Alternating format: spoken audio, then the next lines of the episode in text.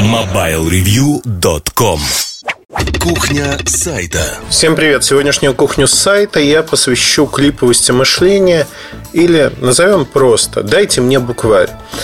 Вообще это наблюдение, сделанное в жизни, что называется, по горячим следам, потому что уже не один раз я наблюдал картину, когда какие-то виртуальные вещи заменяют реальную жизнь, реальные знания, наверное. Сегодняшняя система образования, ну, наверное, это проблема отцов и детей, когда более старшее поколение всегда считает младшее поколение глупым, имеющим изъяны и тому подобные вещи. Вот сколько существует человечество, это всегда происходило. Процесс это предсказуемый, не очень интересный. Наверное, вы знаете по себе или скоро узнаете, что в детстве, в юношестве мы себе говорим: я никогда не стану таким, как мои родители, я никогда не буду себя так вести по отношению к детям, по отношению к молодым. Но проходят годы, и мы начинаем так себя вести по отношению как к детям, так и, в общем-то, к другим людям, и становимся на те же позиции, на которых стояли наши родители в том или ином виде. Вот сегодня, наверное, я не говорю о извечном конфликте, а говорю о тех изъянах, которые в образовании из-за кризиса, который в России длится уже не первый год, когда большая страна распалась, было, в общем-то, не до образования многим. И сегодня появляется поколение людей, которое выросло и родилось в те самые годы, когда стране было хуже всего, и родители занимались не образованием детей, не с ними время проводили, а бегали и зарабатывали деньги. Их можно понять. Я просто смотрю, сколько моя жена сегодня уделяет внимания детям. У меня трое детей, два мальчика и дочка. И мы действительно уделяем, наверное, вот родители, которых мне повезло с моими родителями, их можно назвать сумасшедшими, они тоже уделяли мне очень много времени. Но в большей мере, наверное, все-таки это старшее поколение было. Бабушки, дедушки, мне в этом плане повезло. Очень интересные люди, которые вложили в меня очень много. И сегодня я вижу в своих детях, как многое, что вкладывается в них, это огромное количество кружков, спорт, различные занятия, горные лыжи, тэквондо, ну и тому подобное. Все перечислять не буду. Как это трансформируется в те или иные вещи. Недавно мы были с детьми в одной картинной галерее, достаточно крупной, не в России. И я впервые почувствовал, ну, такую гордость, если хотите, когда дети смогли правильно атрибутировать картины, правильно рассказать о том, что на них изображено, почему. То есть то, что они ходят еженедельно в Третьяковку и занимаются историей искусства, тоже, в общем-то, в их достаточно маленьком возрасте дает свою отдачу, на подкорку записывается. Но хотел я рассказать, конечно, не похвалиться успехами своих детей, а рассказать то, что меня искренне, наверное, беспокоит, потому что, ну, в первую очередь, моим детям, вам жить в этом мире. И тяжело жить, когда вокруг вас люди с другой системой ценностей, если хотите. Но тут даже не система ценностей, а вот это клиповое мышление. Я написал недавно в свой блог какую-то заметку, достаточно небольшую, в которой рассуждал о том, что происходит в массовой культуре сегодня, ну, в частности, про попсу, про итоги Евровидения две тысячи четырнадцать. И кто-то из читателей просто в Твиттере написал следующее: ну, почему вы выдаете за факты свои размышления? Я, честно говоря, опешил и спросил, а что именно, ну, то есть, какие факты вы считаете не фактами. И, и дальше, в общем-то, ворота ада разверзлись, и передо мной открылась бездна, вот, о которой я и хотел бы поговорить, потому что, ну, по-другому назвать это нельзя. Я честно опешил. То есть меня не попросили, единственное, привести ссылку на букварь. Наверное, это вот был следующий шаг, потому что все-таки из букв складываются слова, и буквы, наверное, не существуют, потому что на них нет ссылки, а должна быть и должна существовать. То есть в сознании человека существуют факты, которые написаны только в Википедии. То есть это вот клиповость мышления, что если в Википедии написано, значит, это правда. Критичность мышления отсутствует как класс. Почему Википедия? Да? Как формируется Википедия? Почему ей, наверное, верить нельзя? И есть огромное количество онлайн-источников, кому можно доверять. Но в качестве претензии, выставленной мне, мне показалось вот следующий момент очень, ну, таким любопытным. Я писал о том, как на Руси относились к блаженным, и вообще как термин «блаженный», «юродивый» возник. И, ну, это факт, да, это исторический факт. И даже можно сказать, что у нас был целый орден вот этих блаженств, блаженных, юродивых, кто притворялся, что имеет отклонения психические, но при этом за счет этого, в общем-то, выживал и жил. Безусловно, какое-то количество людей было больно, но большая часть людей, конечно, как там шуты, притворялись. И это просто обычный исторический факт. Теперь представьте, да, человек требует ссылки на этот факт. То есть в силу отсутствия образования, в силу отсутствия кругозора у человека нет понимания, что это было, это состоялось. Он не может погуглить, если он так это любит делать. Он не может найти информацию. То есть я могу сразу предположить, что это достаточно молодой человек без какого-либо высшего образования, потому что высшее образование как раз-таки учит искать информацию в разных источниках. По сути, учит найти информацию и как ее можно оценить. Здесь, значит, мы получили достаточно смешную отсылку. Если следовать... Давайте доведем до абсурда эту ситуацию. Если следовать вот подходу, это не единственный человек, кто так думает. Таких людей сегодня появилось достаточно много.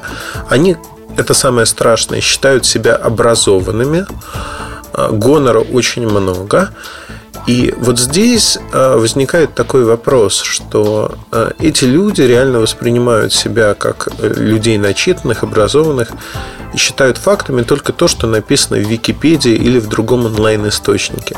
Теперь представим, как должна, доведенная до абсурдности, выглядеть заметка или статья для таких людей. Каждое слово в ней должно разбираться.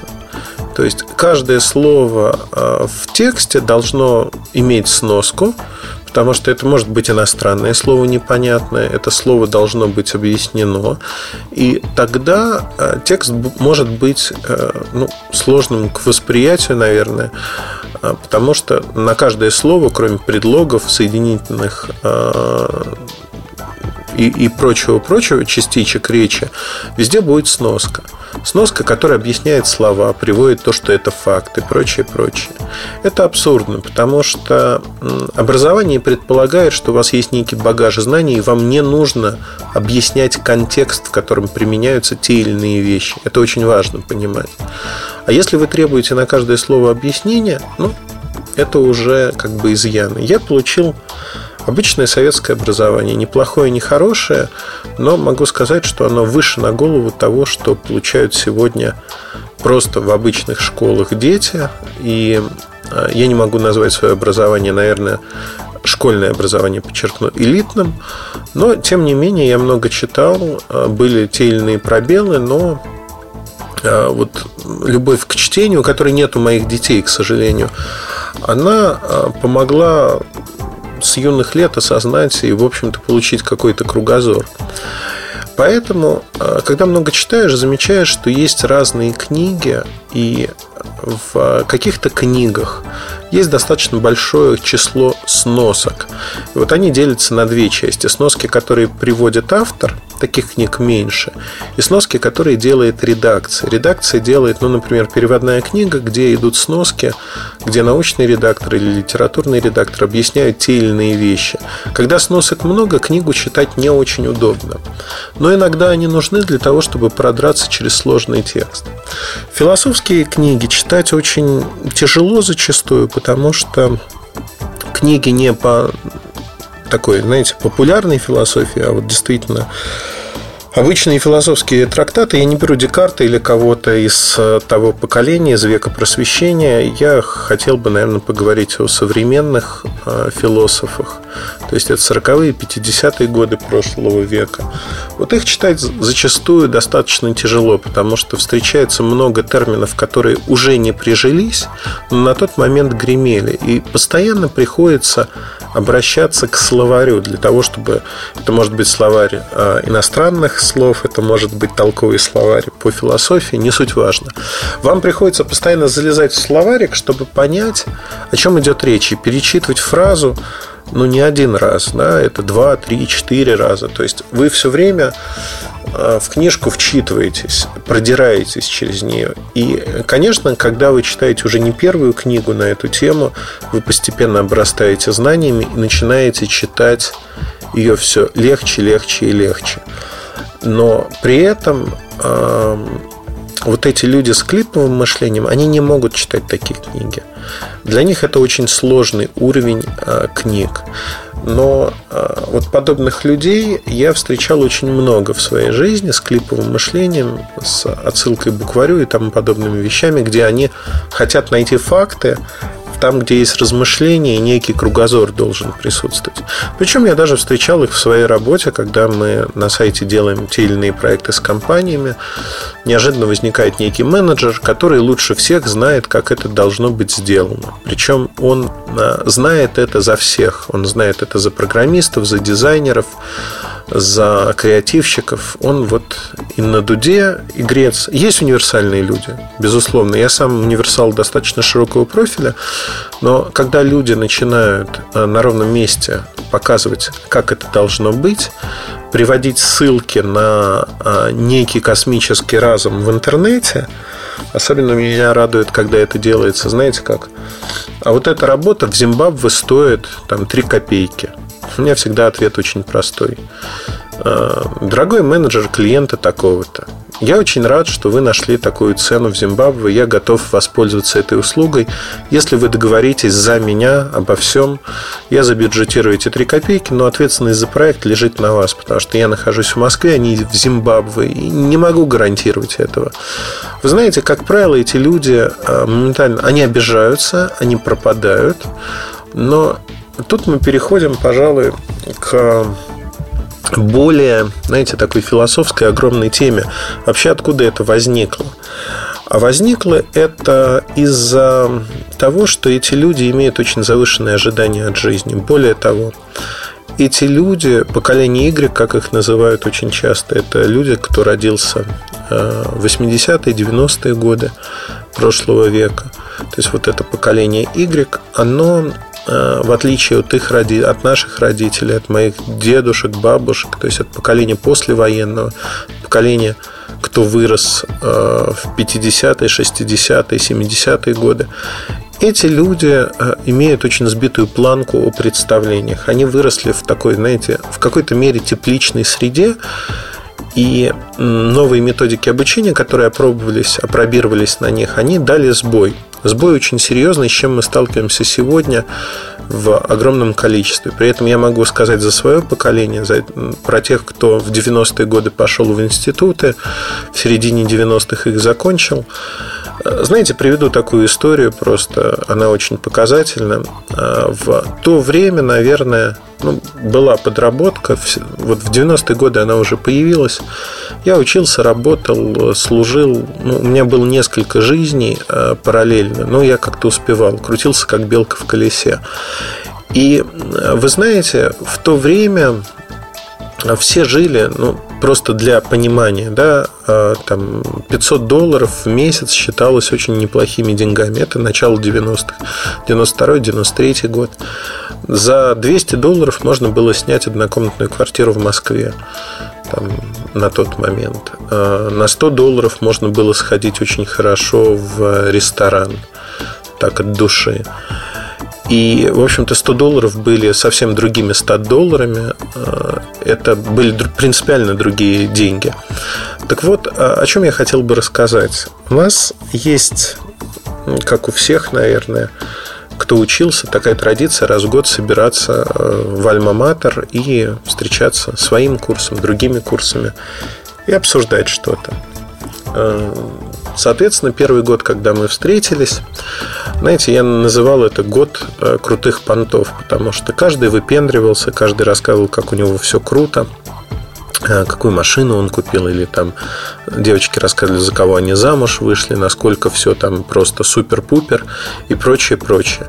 То есть, вы знаете, это было не общение человеческое, ну, оно тоже было, но в большей мере это была такая похвальба, когда вот посмотри, как у меня круто. А дальше произошло следующее, что в последующие два-три года вот мы встречались, эта похвальба уходила на задний план.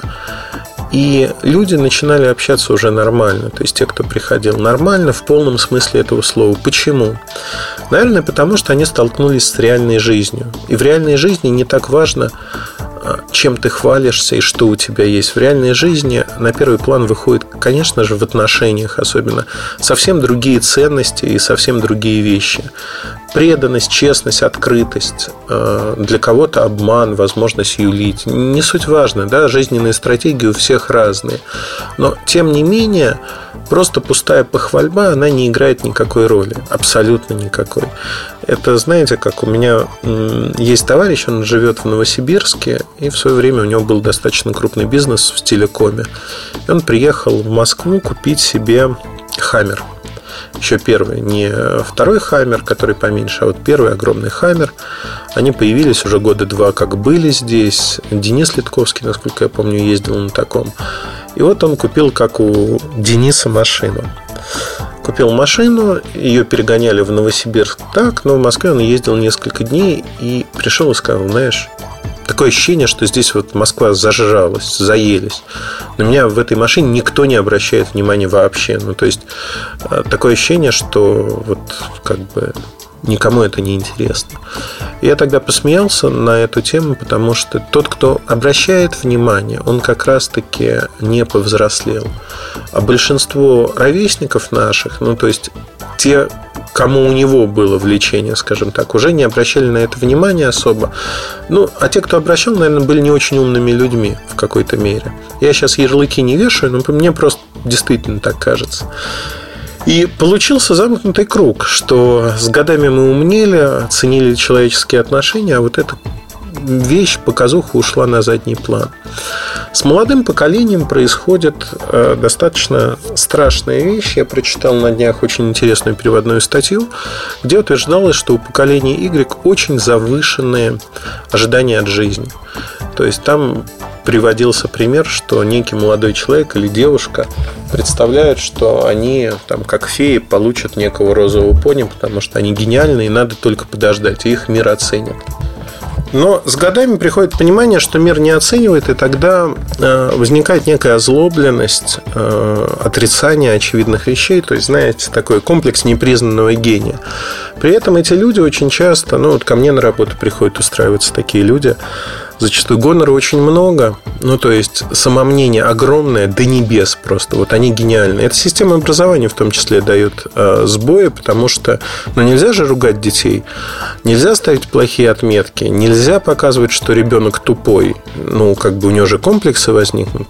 И вот мы получили целое поколение, в котором там среднее количество людей, кто считает себя гениальными, оно намного выше там, той точки. Гениальных людей в любом поколении плюс-минус одинаковое количество. Но мнящих себя гениальными сегодня намного больше. И вот приходят такие молодые, неоперившиеся гении, устраиваются на работу. И дальше происходит разговор, что вы умеете? А я ничего не умею, но я гениален. Я хочу получать вот такую-то зарплату, и э, я буду очень полезен для вас. Чем полезен, выяснить решительно невозможно, потому что человек просто гениален. Вот он напирает на то, что он такой крутой, классный, должен получать вот такую зарплату, но при этом не очень понимает, что он будет делать и как вообще он будет полезен для компании. Таких людей очень много вокруг нас сегодня.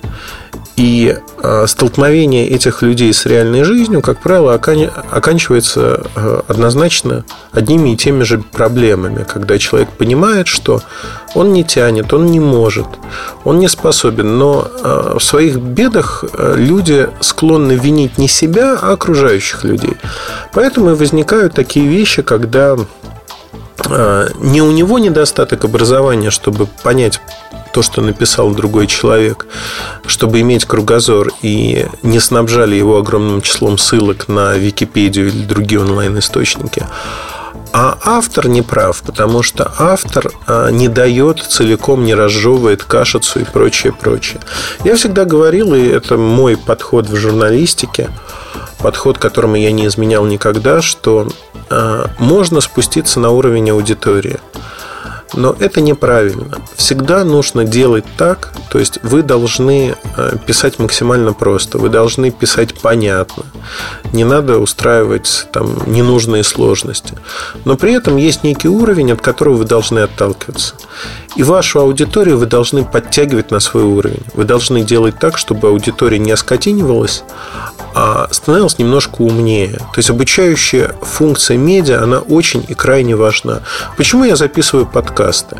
Потому что эмоционально я могу рассказать о тех вещах, которые меня действительно волнуют. Я могу показать другую сторону жизни. Возможно, поделиться своим жизненным опытом. И не всегда это удобно сделать в статьях. Не всегда, ну, опять-таки, знаете, так, не формат, что называется. Есть текучка. В подкастах можно выговориться и рассказать вот о таких вещах. Дать пищу для размышлений. И, судя по вашим отзывам, когда мне люди пишут э, письма, в Твиттере комментируют, это работает, работает очень неплохо. Но самое главное, знаете, э, вот навешивать ярлыки – это очень плохо. Очень часто говорят, вот ты навесил ярлыки на тех или иных людей. Я описываю то, с чем, ну, что называется, сталкиваюсь. Мне кажется, многие из нас видят э, вот то, что я писал сегодня, поведение таких людей. И самое главное, что вот эти люди поколения Y с очень завышенной самооценкой, они в силу этой самооценки критично мыслить о себе не могут. Они не могут оценить, что они неправы, что у них есть недостаток образования. И апофеозом, наверное, вишенкой в общении с этим человеком стало то, что он сказал простую вещь, что... Знаете, это было очень смешно и иронично одновременно. Я даже в избранное занес этот твит, потому что там прозвучало так, что я необразованный, глупый, недалекий человек, который даже не способен привести ссылку на те высказывания, которые я привожу. Причем там не было прямой речи, но на те термины, которыми я оперирую в своей глупой, пошлой, истеричной статье. Это, мне кажется, апофеоз. Апофеоз той системы образования, которая была у нас, которая есть сегодня. В некоторых компаниях она возведена в квадрат.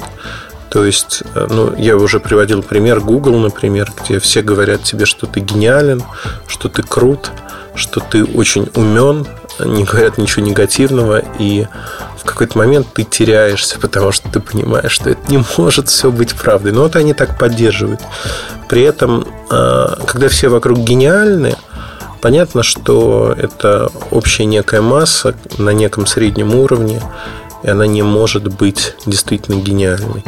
Более того, сегодня это корпоративный прием во многих компаниях, особенно в банковской сфере, когда покупают крупный бизнес, когда покупают, ну, небольшой или средний банк или инвестиционную компанию. Как правило, оттуда вылетают самые э, те люди, кто генерит идеи, кто мыслит нестандартно, непривычно, необычно. Почему? Потому что для крупного бизнеса, матричного бизнеса, они не нужны. Это матрица, где нужны люди, которым говорят, что они гениальны, но на самом деле это просто такие биороботы, которые втыкаются в розетку и выполняют вполне безинициативно вполне определенные действия. Мне кажется, это неправильно. Сегодня и обучение, не только в России, и обучение, и корпоративные правила многих крупных компаний, они воспитывают людей малоинициативных, думающих о себе, что они очень многое умеют и знают, но на самом деле людей, кто не видел мир, не чувствует этот мир, не чувствует других людей. В интернете их очень легко заметить, и они действительно видны, они бросаются, что называется, в глаза. Мне кажется, что очень важно не быть таким человеком. Это не навечно, да? Таких людей можно перевоспитать. Если у них происходит кризис, этот кризис рано или поздно приходит к переосмыслению. Либо они настаивают на том, что они непризнанные гении, либо они начинают учиться для того, чтобы компенсировать эту разницу. В зависимости от того, какие характеристики, ну, характер у человека, он либо может побороть себя, превозмочь, либо нет.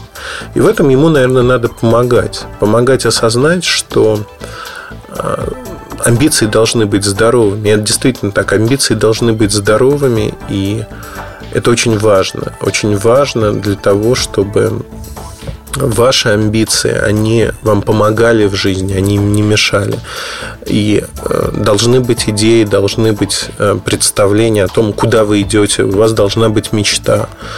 Но все это должно базироваться на неких основах, на том образовании, которое вы получили сами, с помощью родителей, не суть важно.